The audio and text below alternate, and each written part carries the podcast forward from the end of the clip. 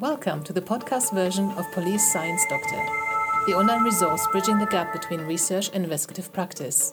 For police personnel who go the extra mile. For academics who want to connect better with investigative practitioners.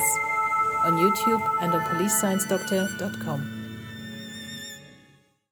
Hello, everyone, and a fantastic new year to you all and your loved ones. I hope that whatever you're going to make of this year, that is going to be great and exact, exactly what you're looking for and what you're working towards. So, first science snippets of this year. Unsurprisingly, it's only the 3rd of January. This is Science Snippets number 109. So, every week I go through lots of journal articles in the fields of police science, forensic psychology, investigative psychology, criminology, evidence based policing, and I pull out three nuggets, three bits that I think are actually going to be practical to some of you, depending on which role you have obviously in um, whichever in, whichever industry you work in, but most likely law enforcement, intelligence, uh, security services, something like that. So it's not always easy to find these snippets, but the ones I do find, I send them out every Tuesday on the free Police Science Doctor email. So if you want to subscribe to that and get those delivered into your inbox along with the links to the actual research article, then just subscribe to Police Science Doctor emails. You just Google police science, go to Police Science Doctor, and leave your details in the bottom in, in the form which is at the bottom of each page or the form that will actually pop up. You will notice that this week there's a bit of a bit of a theme to the snippets. Now they're all about confirmation bias or some kind of bias in investigations. That's because I'm currently marking lots of essays from my third year students um, who are studying criminology with policing and investigations. And I have just come across um, quite a few nuggets through that research, through you know just reading those essays, which is great because I have moaned a lot, a lot of times here on um, on the broadcast that it's very difficult to actually find these snippets every week because a lot of research that is published is either extremely specific to very niche um, topic that I don't think will relevant to many of you, um, or they're not really very practicable. They're very abstract or theoretical. And I try to find something that I think will give you something to think about and something to put into action straight away. So, the first snippet for this week is about confirmation bias in investigations. Um, investigators holding expectations of guilt generate significantly more guilt presumptive questions than investigators presuming innocence. So, the type of questions you ask your suspect varies based on your um, viewpoint and your initial opinion. When guilt presumptive questions are then answered by suspects, those suspects appear more guilty even to independent observers. So, can you see how this affects everything? So, you as the investigator might already have a presumption of guilt. The questions you are asking, whatever the answer is, they're already making the suspect look more guilty. So, very, very big risk to miscarriages of justice here.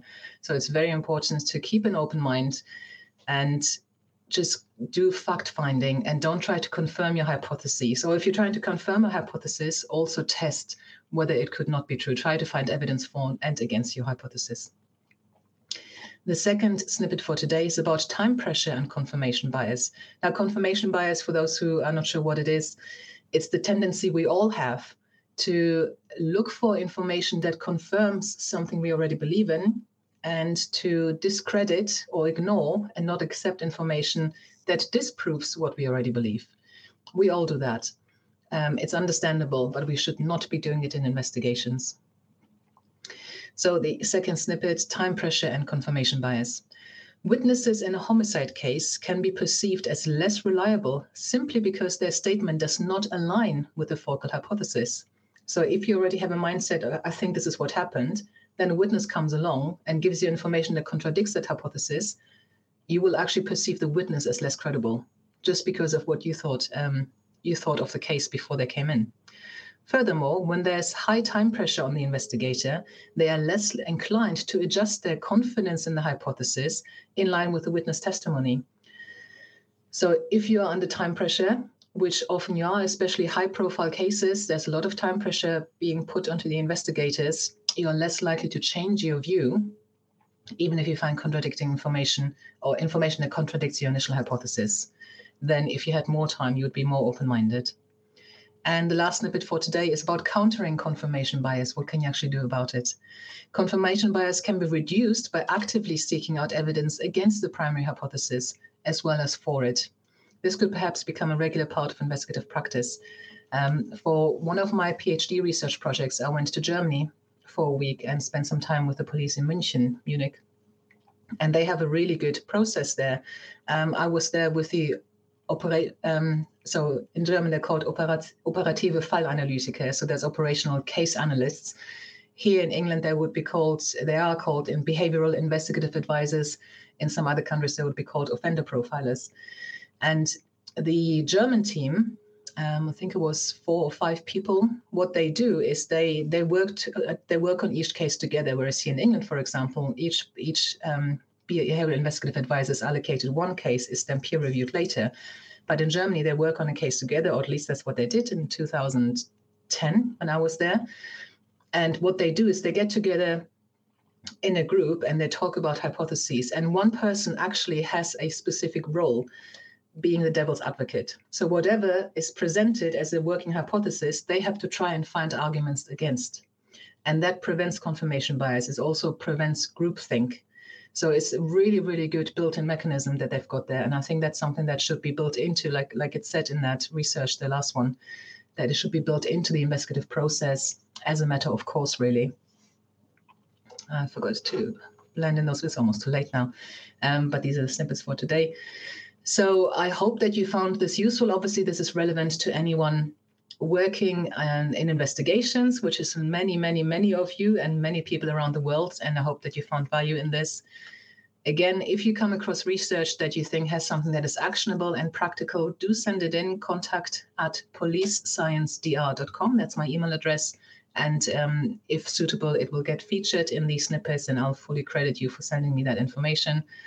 And like I said, it's not easy to come across to find ones that I think will be suitable for this. So I hope that you had a good beginning to the year. I hope that you continue to to be well and happy and successful in whatever you're doing. And um, I'll see you again next week. Thank you very much. Bye bye. Thank you for listening. I hope you found this content useful. You can get access to each episode's transcript with key learning points, timestamps, and references if you get yourself onto my mailing list just go to the main website on policesciencedoctor.com and on the bottom of each page you will find a sign up form for notifications of new content. Just enter your first name, your preferred email address, and the type of organization you work for. You will not get any spam. This is just for me to let you know about new content and for you to get access to all the transcripts.